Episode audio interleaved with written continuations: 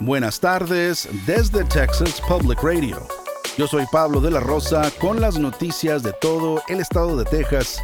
Gracias por acompañarnos. La Agencia de Inmigración de México ha suspendido las deportaciones y traslados de personas migrantes hasta nuevo aviso, según informa la publicación Associated Press, que el Ministerio de Finanzas suspendió pagos a la Agencia de Inmigración esto debido a ajustes de presupuesto de fin de año. Ahora el país ha detenido los vuelos y traslados terrestres de deportación para las personas migrantes, según un aviso del director del Instituto Nacional de Migración, Francisco Garduño. México había estado realizando los traslados desde su frontera norte hasta el sur para aliviar la congestión, pero ahora no tiene suficiente dinero para continuar.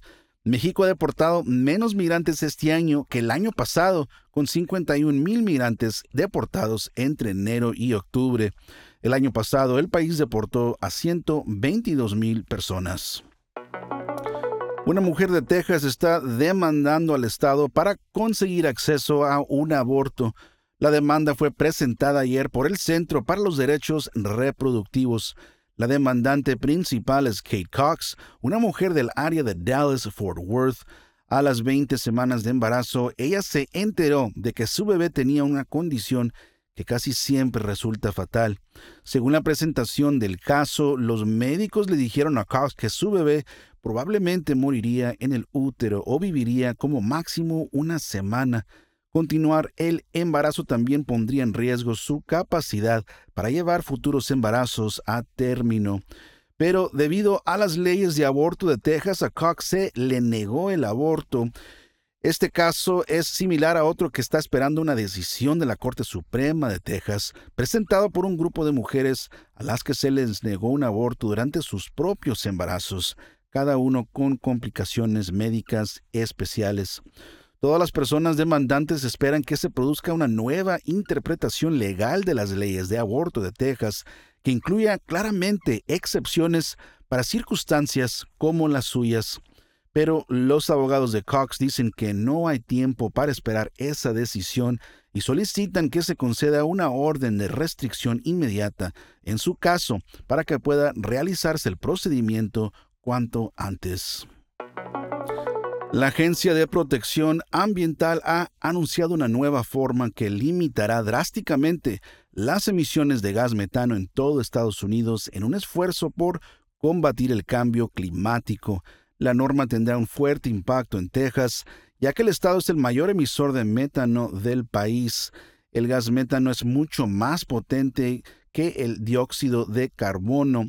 Según un comunicado de la Agencia de Protección Ambiental o EPA, que explica la nueva norma, este gas es responsable de un tercio de todo el calentamiento causado por los gases de efecto invernadero hoy en día. La EPA estima que la medida evitará la entrada equivalente a 1.5 mil millones de toneladas métricas de dióxido de carbono en la atmósfera entre 2024 y 2038. La norma requiere inspecciones regulares de todos los pozos de petróleo y gas, la eliminación gradual de equipos altamente contaminantes y restricciones para quemar pozos de gas natural. El anuncio de la EPA también indicó que la norma ayudará a reducir los niveles de contaminación del aire en las plantas de combustibles fósiles que pueden ser perjudiciales para la salud de los residentes cercanos. Líderes ambientales en todo Texas y el país celebraron la norma. El Servicio de Pesca y Vida Silvestre de Estados Unidos recibió una subvención federal de 1.8 millones de dólares para construir varios pasajes para la fauna debajo del Refugio Nacional de Vida Silvestre, conocido como Laguna Tascosa en el sur de Texas. La subvención construirá cruces seguros para animales a lo largo de una carretera de 14 millas dentro del refugio para ayudar a reducir las colisiones entre vehículos y animales como el ocelote que está en peligro de extinción. Los ocelotes son gatos monteses de tamaño mediano nativos del suroeste cuyo hábitat se cruza con la carretera. La subvención también permitiría que la carretera volviera a abrir después de cerrarse por primera vez en 2013 en un esfuerzo para disminuir las colisiones.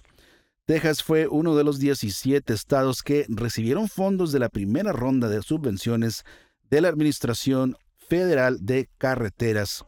Se estima que hay más de un millón de colisiones entre vehículos y fauna silvestre en Estados Unidos cada año.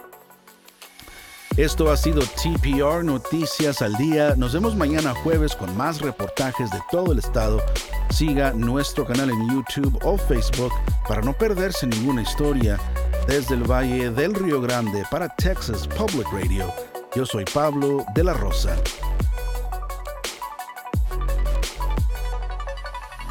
Este año en Texas Mutual Insurance Company estamos celebrando 25 años de dividendos con un récord de 340 millones distribuidos en negocios de Texas. Vea cómo los negocios son mejores con Texas Mutual en texasmutual.com diagonal dividendos.